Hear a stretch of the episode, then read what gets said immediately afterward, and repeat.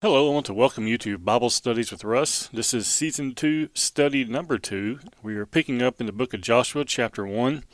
Uh, last time when we were together, we were looking at Joshua chapter one, verses one through nine, and we also covered some things in way of introduction.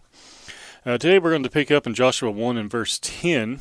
Uh, last time we talked about uh, we focus a little bit on the uh, commands given to Joshua and how he was commanded to be strong and very courageous. We saw that in verse 6. We saw it again in verse 7. And then we enter to verse 9, where the Bible tells us, uh, here God speaking to Joshua, he says, Have I not commanded you? Be strong and of good courage. There is at least a third time. Uh, do not be afraid, nor be dismayed, for the Lord your God is with you wherever you go. What a great encouragement for Joshua to hear. No doubt, we today have to remember that God is with us so long as we are following His Word.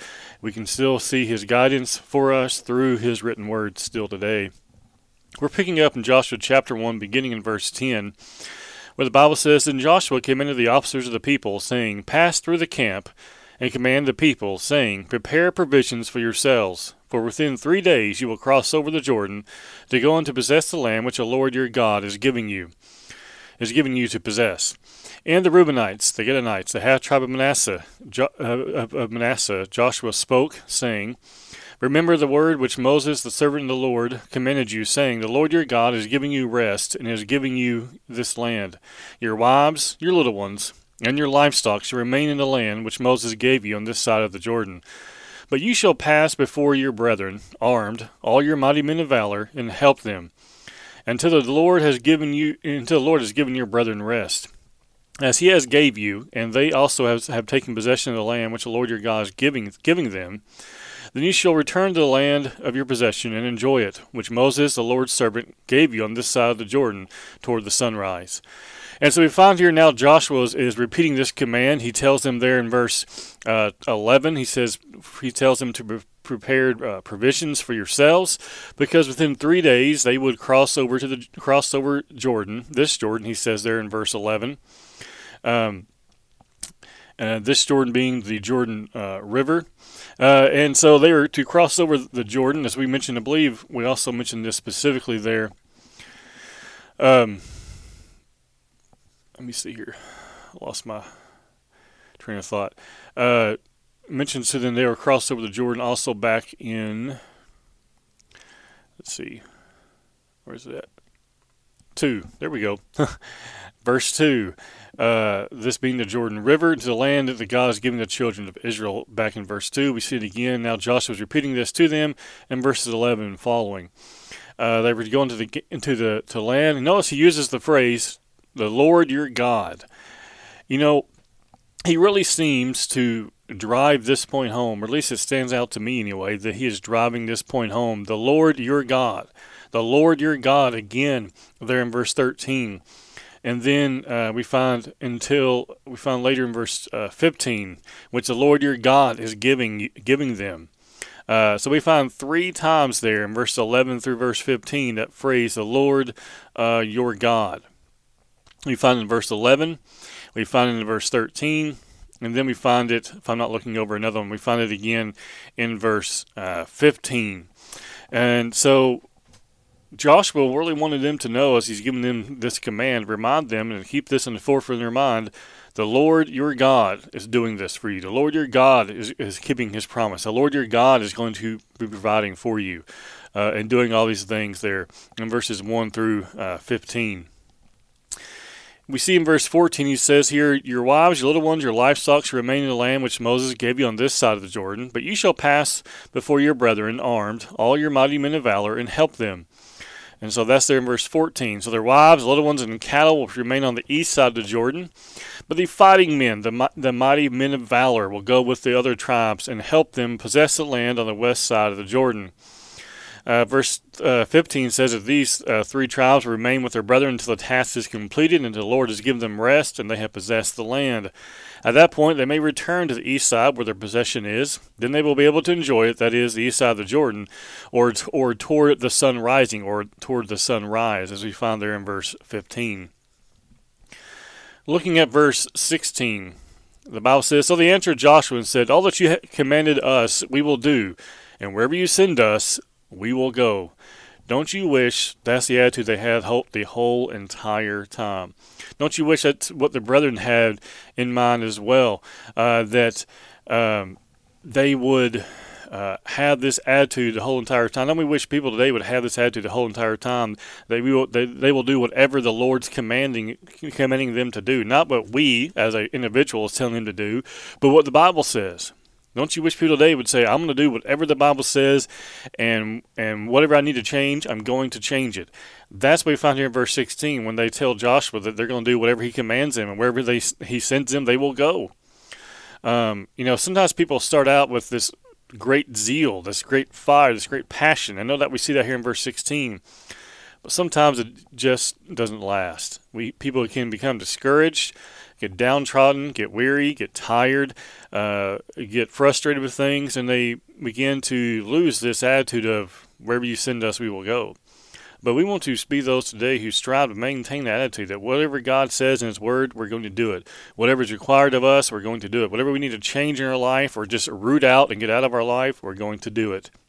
And no doubt, uh, such an attitude is pleasing to God. Let's look next at verse 17.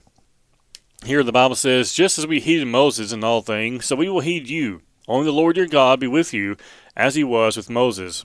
Encouraging words, right? I mean, chapter 1 starts off with, let's do it, let's charge ahead, you know, we'll put out the fires, the water pistol kind of attitude that nothing's going to stop them, right? They'll do whatever it takes, and they even in verse 17 say, Only the Lord your God be with you, as he was with Moses preachers have a term which called it's called the honeymoon phase, and what that is referencing is is many times when a when a preacher begins a, a new work at a congregation, uh, begins uh, working with a new congregation, that everyone in the beginning just loves him. That he almost it's almost as if he can do no wrong. That everybody's on his side and wanting wanting to to see him succeed and wanting to help him, wanting to work and to labor, all those types of things. But over time, that wears off. People get what I call sometimes a little bit real in the sense that you see the real side of them, the honest side of them, not the, hey, yeah, we're behind you. It's the different attitude. It's That's where the complaining starts coming out. Moses saw that, and Joshua saw that, and no doubt he would as well uh, later. Um, but that honeymoon phase of, of for preachers sometimes is really sad because if we're not careful, uh, especially preachers can get a false sense of, of hope and, and, encouragement, and thinking that everyone wants is ready to go and work hard for the Lord.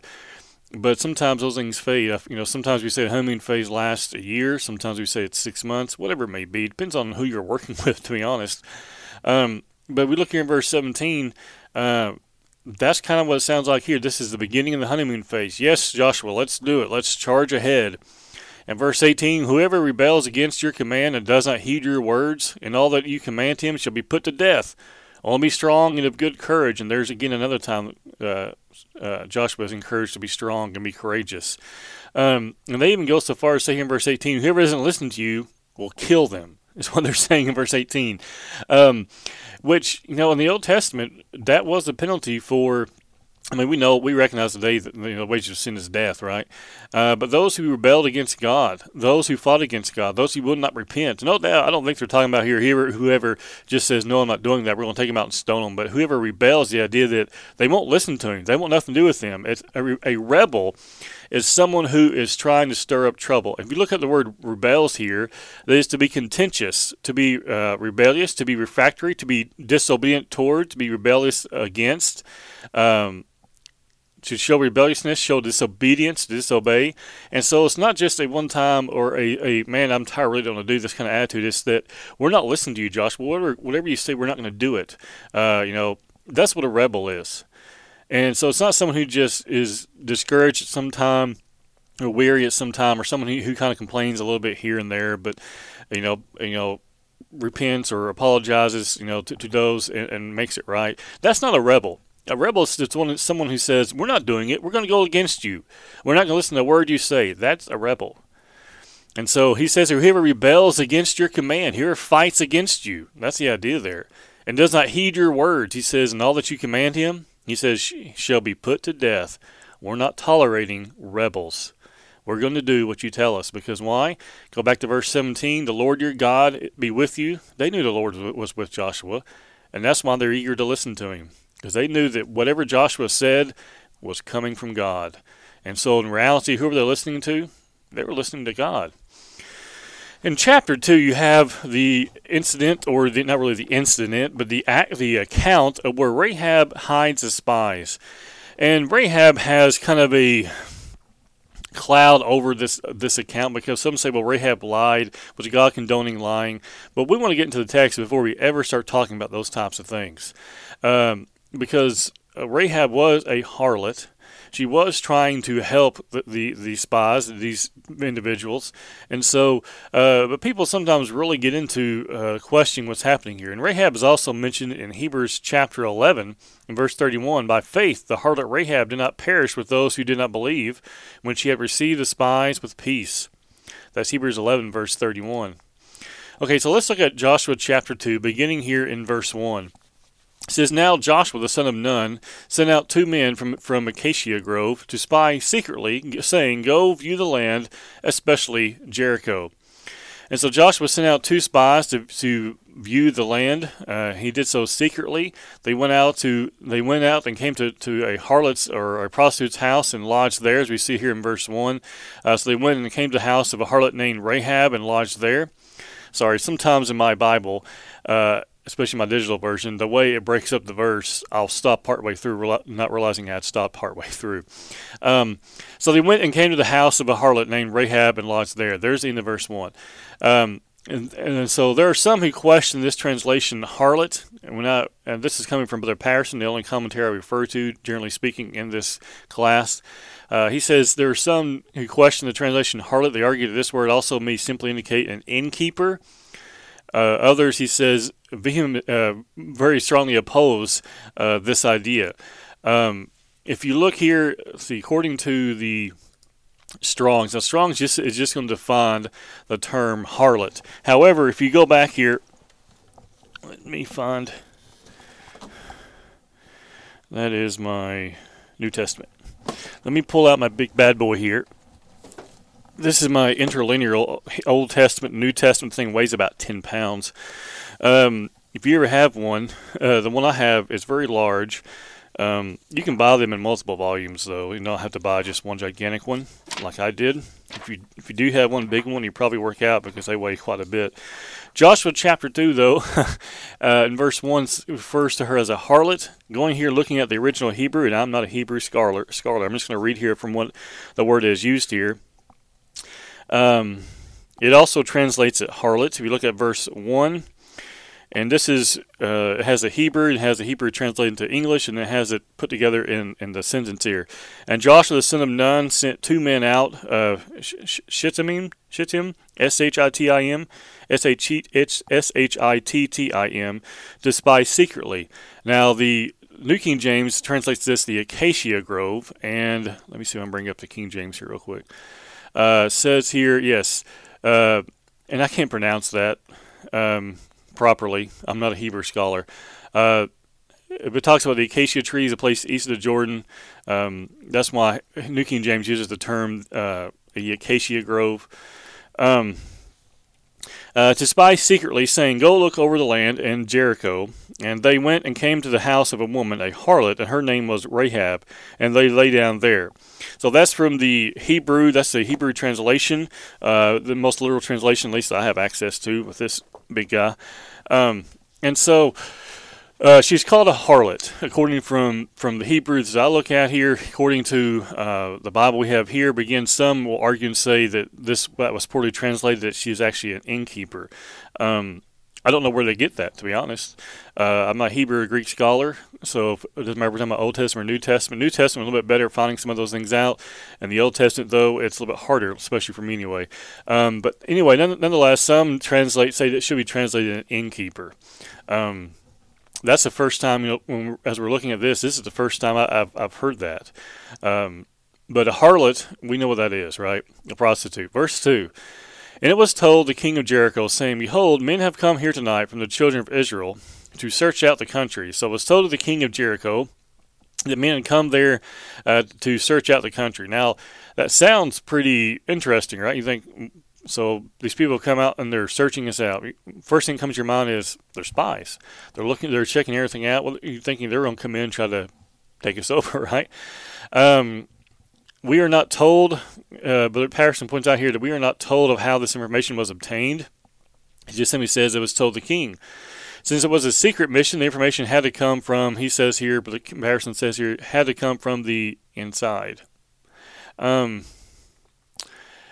it could have. I will say that. Um, I'm not disagreeing with Brother Patterson on this one, but there's possibility that some others had saw them sneak in and saw them go into this person's house and went to the king and decided this is what they're up to. That's a possibility as well. Um, we're not really sure, though. The Bible doesn't tell us. And so, looking at verse 3 So the king of Jericho sent to Rahab, saying, Bring out the men who, who have come to you, who have entered your house, for they have come to search out the country. And so the king has heard that they are in Rahab's house, and, her, and he orders her to bring forth these men. He knows, or at least believes, that they are at Rahab's house. Again, this is what I said before. Uh, maybe someone saw them go into her house. Um, maybe that's why they decided these men are coming here to, to spout the country uh, because they're they're hiding in her house uh, and and probably maybe the way maybe the way they're carrying themselves, the ways they're moving about in the dark, perhaps. Um, maybe think they're spies spying out the country. Um, just because he went in secretly doesn't mean they didn't go that they went in unnoticed. uh, not my opinion anyway. Looking at verse uh, four, um, says here, and then the woman took the two men and hid them. So she said, "Yes, the men came to me, but I do not know where they are from." Now, is that honest? Did she know where they? No, no. So she says, "I do not know where they are from." Um, the woman knew the danger and hid them. When she was questioned about the men, she admitted that the men came, but she did not know from whence they came, or maybe implied that what their purpose was was uh, for coming. Obviously, this was not true and was not the Lord's doing. The Lord could have devised many ways to protect His people. Uh, now, uh, in this case, yes, she she was dishonest, right? The the uh, she says she did not know where they come from.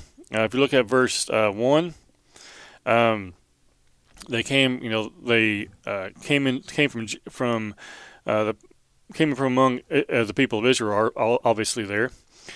Uh, and they went and laid and lodged in her house. Now, verse one. If you go back and look at verse one, uh, now Joshua son of Nun sent out two men from Acacia Grove to spy secretly, saying, "Go find, go be the land, especially Jericho." So they went and came to the house of a harlot named Rahab and lodged there. Now, if you look at verse one, it doesn't say. Now, to be fair, and Brother Patterson says here in verse four that she that she did lie, and if she did lie, obviously the Lord did not put her up to it. But in verse one, it does not reveal that they actually told her. If you want to get very technical, the Bible's going to say they told her, right? Uh, they came from the Acacia Grove to spy secretly, saying, Go view the land, especially Jericho. So they went and came to the house of a harlot named Rahab and lodged there. Is it possible that they did tell her and now she's being dishonest? Yeah, that's a very good possibility. Uh, but verse 1 does not say that they told her. Uh, verse 2 says, And it was told the king of Jericho, saying, Behold, men have come here tonight from the children of Israel to search out the country. And so, verse 2, it is implied that they now know that they come from Israel. Verse 3 So the king went to, uh, so the king of Jericho went to Rahab, saying, Bring out the men who have come to you, who have entered your house, for they have come to search out the country. Then the woman took the two men and hid them. So she said, Yes, the men came to me, but I do not know where they are. I do not know where where they were from. And it happened as the gate was being shut when it was dark that the men went out, where the, and where the men went I do not know. Pursue them quickly, for you may overtake them. Now that is a lie. I don't know about verse four, but verse five is. Did she lie? Yes, she did lie. Um, God does not condone lying. That's all there is to it. He doesn't. Uh, keep in mind, this is a harlot. Um, and when you think about her being a admonished, she's a admonished for her bravery, not really how she did it. uh, the Bible never condones sin, or never and never condones lying. Uh, verse four: Is it true? She is it possible that she didn't know where they're from? It's a possibility. Is it a certainty? I can't say it was. Verse five is a definite lie, though. Um, came to pass by the time of the shutting gate when it was dark that the men went out. Whether the men went went not, uh, excuse me, verse five. Where the men went, I do not know. Uh, where the men went, I do not know. Uh, pursue them quickly, for you may overtake them. So it happened as a gate went, went as a gate was being shut when it was dark that the men went out. Um, and she says, Where the men went, I do not know. Pursue them quickly, for you may overtake them. a lie. Verse six or verse five is a flat out lie. So at sunset or shortly thereafter, Oriental people closed the gate to the city. The men went out, but Rahab said she didn't know where they went. Um, but the Patterson words is a little bit differently here, and I'm I'm reading typically from the New King James. The King James words it this way. Uh, this may be the American Standard. I forget which one he uses in his commentary. But verse five it says here, and it came to pass by the time of, of shutting the gate when it was dark that the men went out. So the men did go out, right? According how it's worded here in the King James. Whether the men went, I whither the men went, I went, I won't not. That's the King James. Pursue after them quickly, for ye shall overtake them. The New King James words, and it happened as the gate was shut when it was dark that the men went out. Where the men went, I do not know.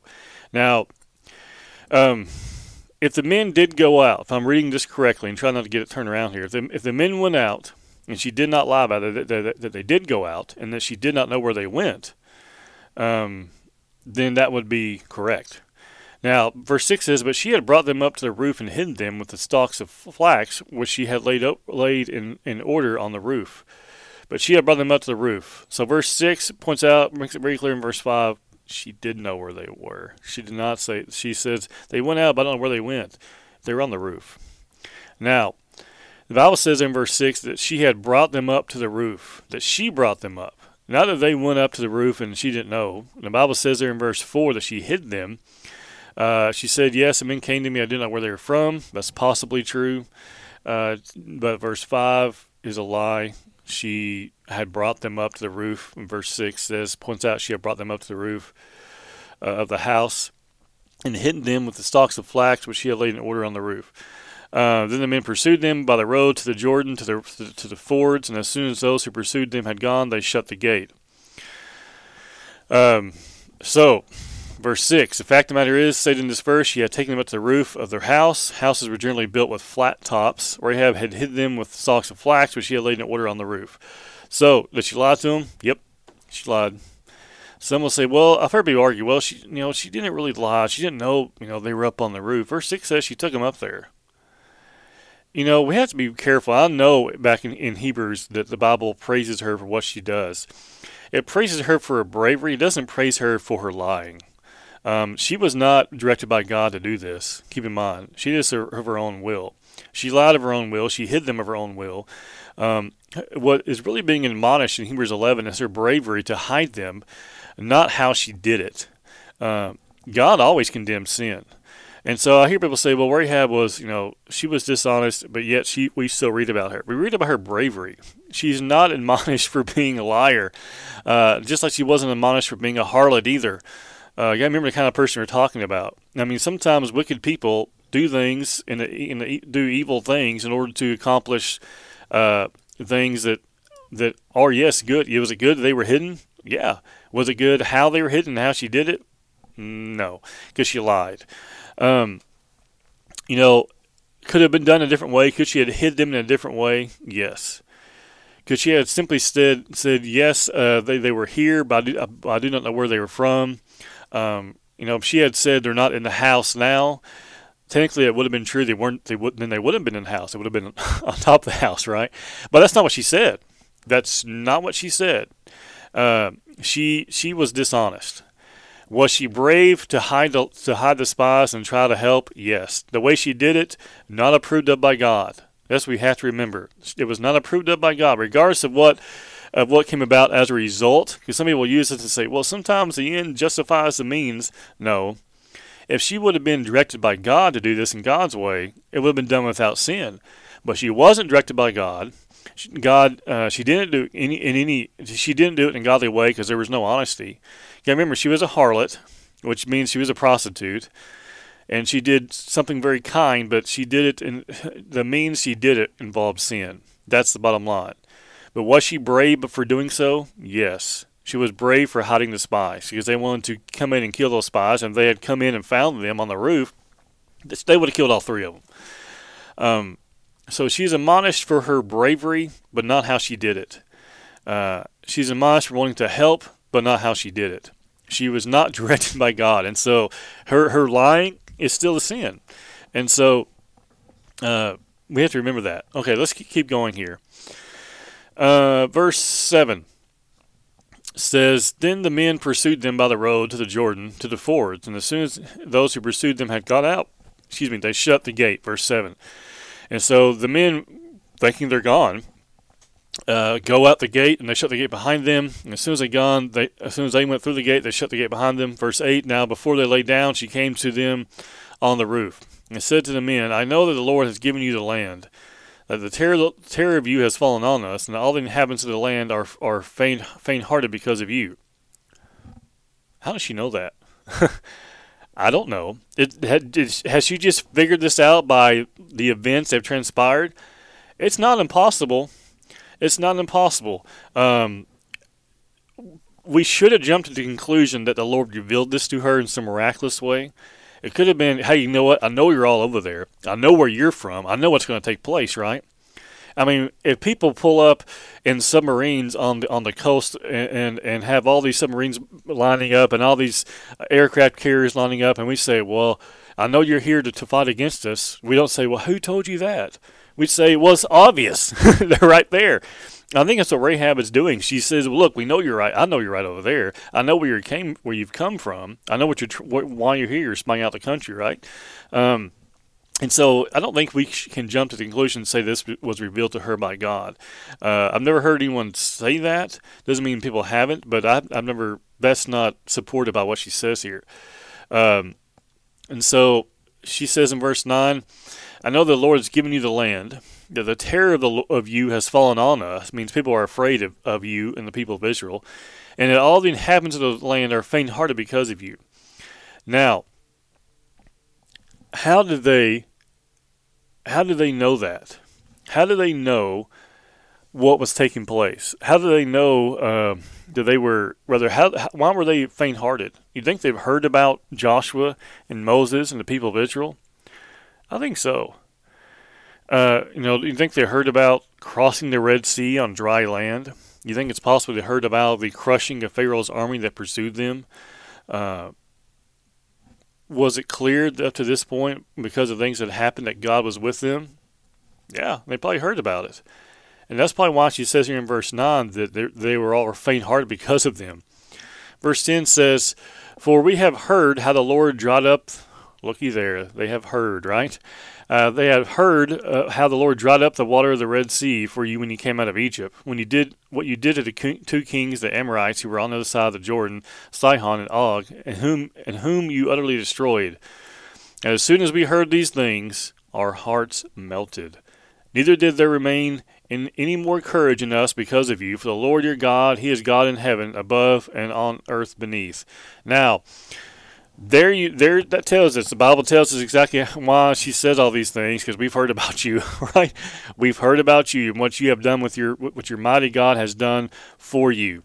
And i think there in verse 11 let me back to verse 10 for a second here uh, she mentions how she mentioned the red sea incident. She mentions them coming out of egypt um, which means they probably knew about the plagues right What you did to the two kings, of the Amorites, or on the side of the Jordan, Sihon and Og, whom you utterly destroyed. We know what you've done to others. that's why they're nervous, right? And but more than nervous, look at verse 11. As soon as we heard these things, our hearts melted, which means they lost all hope, basically. Neither did there remain any more courage in anyone because of you. And why are they so strong and, fe- and to be feared? For the Lord your God, He is God in heaven above and on earth beneath. Uh, that's why they're afraid. Now let's look at verse 12 and 13. We're going to stop there this morning. Now therefore I beg you, swear to me by the Lord, since I have shown you kindness, that you also sh- will show kindness to my father's house, and give me a true token. And spare my father, my mother, my brothers, my sisters, and all they have, and deliver our lives from death. Now, what is she asking? And we're going to have to come back and look at this more next time because we are rapidly running out of time here uh, for what for what I want to discuss. Uh, she says, "Pray." Uh, verse twelve. She says, "I beg you to swear to me by the Lord." The New the American Standard says, "Now therefore I pray." Uh, the King James, the New King James says, "I beg you." Uh, swear to me by the Lord, since you have shown kindness. And basically, what she's asking is, she's saying, pray on my behalf that the Lord will show kindness to me and to my family. And she says to my mother, my brothers, my sisters, and all that they have, deliver our lives from death. Pray that the Lord will show us, give us a token showing that we are going to be spared. Now, verse 14 says, and we don't have time to look at this today, we'll come back to it next week. So the men answered her, Our lives for yours. If none of you tell this business of ours, it shall be when the Lord has given us the land that we will deal kindly and truly with you. And don't say a word about us being here. And when we come back and we take the land, we'll we'll deal kindly with you. We'll be uh, merciful to you, right? Okay, let's stop there. When we come back next week, we're probably going to recap verses 12 through 14, uh, look at this a little more closely, uh, and consider more of what's taking place here. We're going to stop there this morning, and next week we'll come back in Joshua chapter 2, verse 12. I do thank you for being here with me today. I hope you have enjoyed this Bible study, and hope you will share this with others, and hope to see you again next time.